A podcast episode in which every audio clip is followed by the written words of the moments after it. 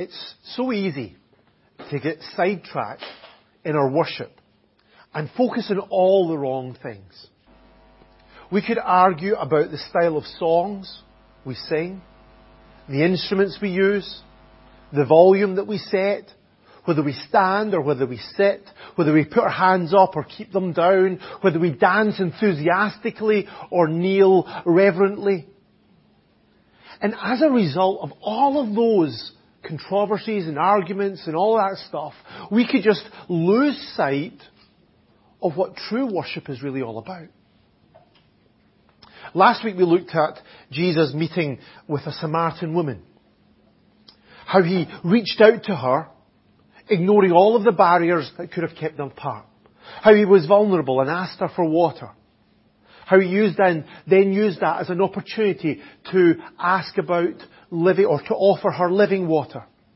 And then when she misunderstood this, he patiently explained to her the gift of eternal life.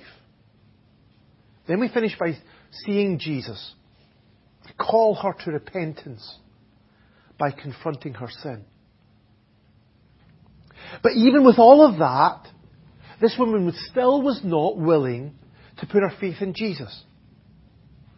Instead, she just tried to start an argument about what true worship is like. So we're going to break into chapter 4 of John, John chapter 4 and verse 16 uh, to read down to verse 26. So John chapter 4 verse 16. Here as Jesus told her, go call your husband and come back. I have no husband, she replied. Jesus said to her, you are right when you say you have no husband. The fact is you have had five husbands and the man you, that you now have is not your husband. What you've said is just, what you've just said is quite true. Sir, the woman said, I can see that you are a prophet. Our fathers worshipped on this mountain, but you Jews claim that the place where we must worship is in Jerusalem. Jesus declared, Believe me, woman, a time is coming when you will worship the Father neither on this mountain nor in Jerusalem. You Samaritans worship what you do not know. We worship what we do know. For salvation is from the Jews. Yet a time is coming and has now come when the true worshippers will worship the Father in spirit and truth. For they are the kind of worshippers the Father seeks. God is spirit and his worshippers must worship in spirit and in truth. The woman said, I know that Messiah, called Christ, is coming. When he comes, he will explain everything to us. Then Jesus declared, I who speak to you am he. Initially, this woman, when she met him at that, this well at Sychar, uh, just saw Jesus from a natural point of view. When he offered, when he, when, when he asked her for a drink, she said, you are a Jew. In her eyes, she was just, he was just a Jewish man who should be speaking to her. But when he offered her living water, she started to question who Jesus really was. She asked, Are you greater than our father Jacob, who gave us this well? She knew that her ancestor Jacob had dug this deep well to provide water. But if Jesus was offering something more thirst quenching than that, was he really claiming to be greater than her ancestor Jacob? Well, that couldn't be true, could it? But then Jesus revealed that he knew all about her life. The fact is, you've had five husbands, and the man you now have is not your husband. This was beyond what any man could know, even somebody like Jacob. This was supernatural knowledge. And it led her to that startling declaration I can see that you're a prophet. Only an inspired spokesperson from God could know all of these details about her life. But accepting Jesus as a godly man, or as a prophet, or as a great teacher, isn't enough. It's not enough just to think that about Jesus. Many people do that. You'll hear many people say, oh yeah, I think Jesus is a good man. Oh, I think Jesus is a great teacher. But that's not enough. Nobody is saved through that. We need to go further. Remember John's purpose for writing this gospel? These are written that you might believe that Jesus is the Christ, the Son of God, and that by believing you may have life in his name. But this woman wasn't ready to take that step. In fact, she quickly tried to change the direction of the conversation. In verse 20, do you see how, how much this just butts into the conversation? Our fathers worshipped on this mountain, but you, James, you Jews claim that the place where we must worship is in Jerusalem. This was the, the burning issue between the Samaritans and the Jews. This mountain uh, that she refers to here is Mount Gerizim, the holy site of the Samaritan people, which was actually in view from where they were standing at the well of Sychar. They, the, the Samaritans believed that that mountain was the place that Moses was talking about when he said that when Israel settled in the promised land, he said, you are to seek the place the Lord your God will choose from among all your tribes to put his name there for his dwelling. To that place you must go. There bring your burnt offerings and sacrifices. So they looked back into Deuteronomy and said, Moses was talking about Mount Gerizim.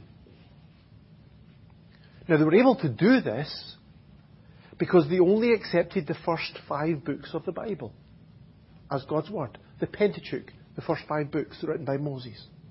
They rejected the rest of the Bible that said that God chose Jerusalem as the place of worship. So the Samaritans built their temple on Mount Gerizim about 400 BC. And they worshipped God there until it was destroyed by the Jews in about 128 BC. So do you see what this woman is doing? She's trying to bring up a religious argument that has divided her and Jesus' people for centuries. But Jesus refused to get drawn into this. Yes, he dealt with this issue, but not as she expected. Jesus didn't get angry. He didn't get defensive. He didn't walk away offended. Neither did he get caught up in the history or the competing interpretations of Scripture. Instead, he showed that there was something more important than this. This was because he recognized that this whole argument was a bit of a red herring. It was brought up by this woman, not because this woman wanted to know the answer, but because speaking about our failed marriages and our present lifestyle was uncomfortable. She wanted to deflect the conversation away from her personal life. So she just threw this in thinking this is going to take the conversation a completely different direction and she'll be able to escape. She was really illustrating what Jesus spoke about in John chapter 3, verse 20. Everyone who does evil hates the light and will not come into the light for fear that his deeds will be exposed. People who have got secrets that they want to hide and hold on to, they don't want to come into the light of Jesus' presence, who knows everything about them. And so I think we need to learn from what Jesus did here. So many of our opportunities to share our faith are ruined when we get pulled into arguments and controversies.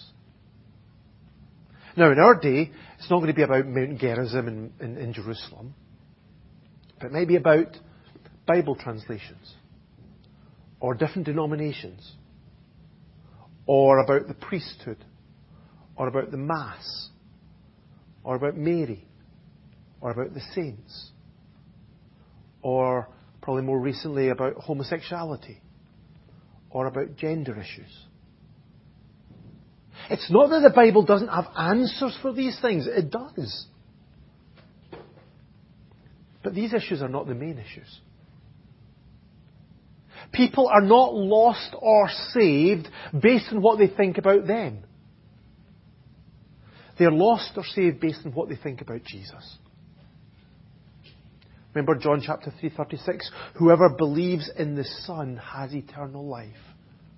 But whoever rejects the Son will not see life, for God's wrath remains in him. And so we need to make sure that we don't get distracted by talking about these secondary issues and let people miss the opportunity to respond to Jesus. So Paul, he wrote a lot about this kind of thing. So he advised Timothy, uh, which was some of the people, one, a, a young person he was trying to mentor. Don't have anything to do with foolish and stupid arguments, because you know that they produce quarrels. Then he wrote to Titus, another young guy working in a church, avoid foolish controversies and genealogies and arguments and quarrels about the law because these are, are unprofitable and useless. So if, if you are like me and have a bit of an argumentative nature, you need to stop. Don't get drawn into these controversies. Don't get, st- get, get distracted on a detour of arguments and miss the opportunity to tell somebody about Jesus. So Jesus did not get caught up in the historical controversy between the Samaritans and the Jews. But instead, he turned it right around and used it as a wonderful opportunity to teach about a revolution in worship. First of all, he said that God is seeking worshippers. Look at verse 23. He spoke about the kind of worshippers that the Father seeks. The Father seeks. Isn't that an amazing truth? That God is seeking people to worship Him. He is eager for us to come to praise Him, to honour Him, to glorify Him, and declare His majesty through our words and through our actions. As incredible as it seems, our worship matters to God. Now, this isn't because he is in need of it to cheer him up, because he's kind of sad. Or to overcome a kind of low self-esteem because he's feeling kind of vulnerable and needs somebody to tell him how wonderful he is. Neither is it because he's arrogant or proud. Rather, it's because He alone is worthy of this worship. In his vision of the throne room of heaven, John saw 24 elders who declared, You are worthy, our Lord and God, to receive glory and honor and power, for you created all things, and by your will they were created and have their being. So to worship God is the only proper response to the greatness and glory of God. In the light of all of His power and all of His strength and all of His might and all of His majesty and all of His love and all of His compassion and all of His grace and all of His mercy, what else could we do? But just to bow and declare His majesty and His worth and magnify His name. Why worship? Because God is worthy of it. But God's desire for us to worship is also an act of love. Because in worshipping God, we are blessed. When we worship God, we fulfill our highest calling as human beings. And through it, our joy is complete. Because we all praise what we value, don't we? Whether it's our soccer team, our family, our new car, our new phone, or whatever. And when we praise those things that we really value, it doesn't only express our enjoyment of those things. It actually completes the enjoyment of them. We delight to praise them because our delight is incomplete until it's expressed in praise. And this is our, the same with our worship with, for God. Our worship doesn't only declare our, or express our joy in the Lord, it actually increases our joy. And it completes our joy. So David says in Psalm 9, I will be glad and rejoice in you. I will sing praise to your name, O Most High. Worship is not something that we do out of a dry sense of duty, or I suppose it's a Sunday morning, I need to come and worship God. Or I suppose it's, it's in the morning and I need to take some time to thank God for all He is. It's our joy. And as we do it, our joy is complete. Because it's expressed. So God is seeking us to worship Him because He alone deserves it and we are blessed by it. But if we're going to do this in a way that honours God, then we need to understand the time in which we live. We need to understand the time. Jesus said, John, uh, John 4, verse 21, a time is coming when you will worship the Father neither on this mountain nor in Jerusalem. Now we've seen before Jesus speaking about time in John's Gospel. Remember back in chapter 2? Jesus said to his mum, My time has not yet come. And we, we uh, refer to it there how many times John talks about the time hasn't come and then the time has come and it always points forward to the cross. The time of Jesus' death on the cross. The reason why Jesus came, the focus of his mission. And the cross will bring in a new era, a new time of how we worship God. No longer will it be focused on one location or another location. No longer will it require a temple or a priesthood or an altar or a system of sacrifices. It's not needed anymore. Instead, because of Jesus' death on the cross, wherever we are in the world, we're able to come right into the very throne room of heaven and worship God. Book of Hebrews, chapter 10 says this, we have confidence to enter the most holy place by the blood of Jesus. By new, living, by a new and living way opened up for us through the curtain that is his body. So the argument between Jews and Samaritans over sacred mountains or sacred buildings, well, that's obsolete. It's no longer needed. We don't need any of that. Because if we've trusted in Jesus and His death on the cross, then our sins have been forgiven. We've been declared righteous in God's sight. And we can come right into God's presence and worship Him. Wherever we are whatever time of the day or night.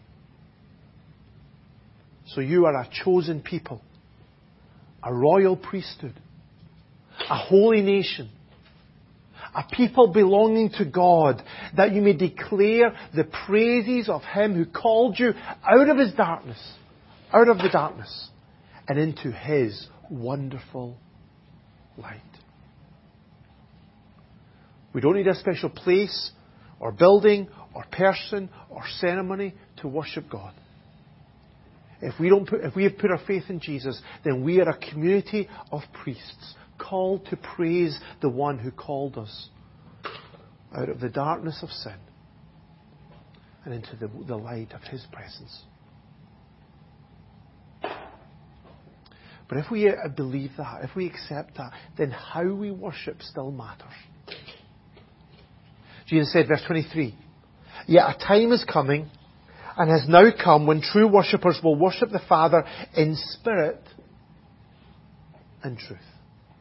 In spirit and truth. So first of all, we must worship the Father in spirit. So often people argue about the external forms of worship, don't they?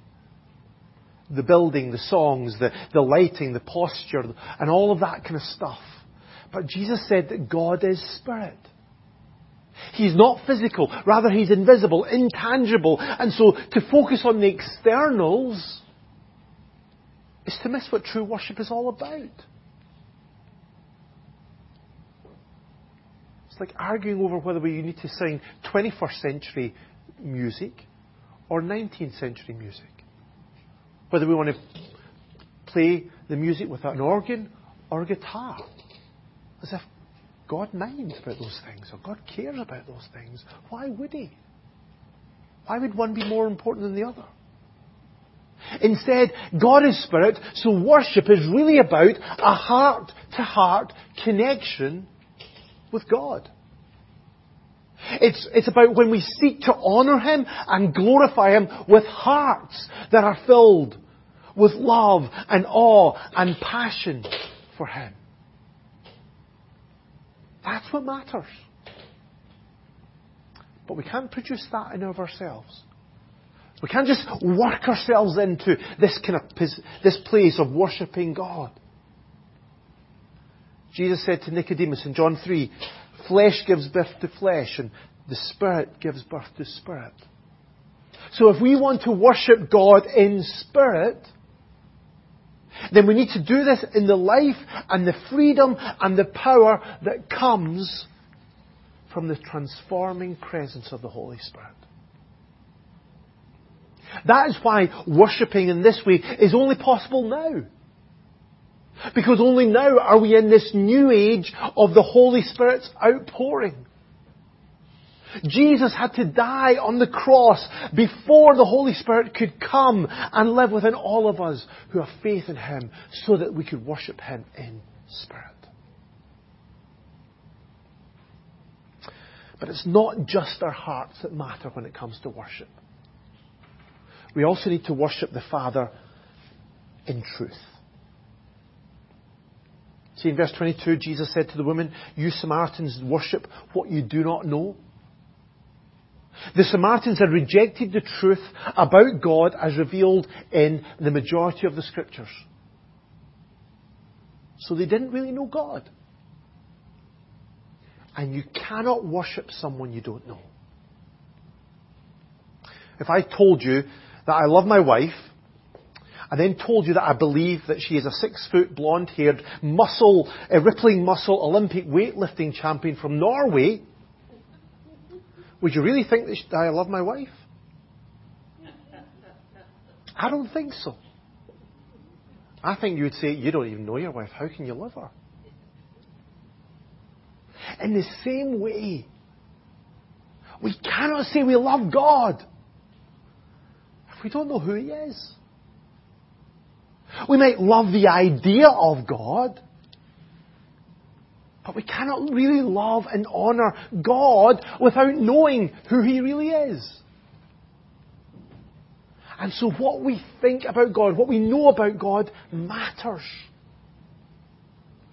Truth, doctrine, beliefs matter can't just say, oh well, I just love God and I don't, I don't worry about truth. I don't worry about the Bible. I don't worry about doctrine. You can't do that. Because what we believe matters. Jesus said we worship, we worship what we do know, for salvation is from the Jews. In the past, the Jews responded properly to the revelation of God as given in the Old Testament scriptures. So they knew God. They didn't know everything about God, but they knew God, so they responded to that truth. Of course, now we live in the greater era, a new era, where God has been fully revealed through the person of His Son, Jesus. Remember back in John chapter 1, no one has ever seen God, but God, the one and only, who is at the Father's side, has made Him known. Jesus has made him known. If you ever want to, if somebody ever asks you, what is God like? There's a simple question, answer, isn't there? Jesus. Who is God? Jesus. That's who God is.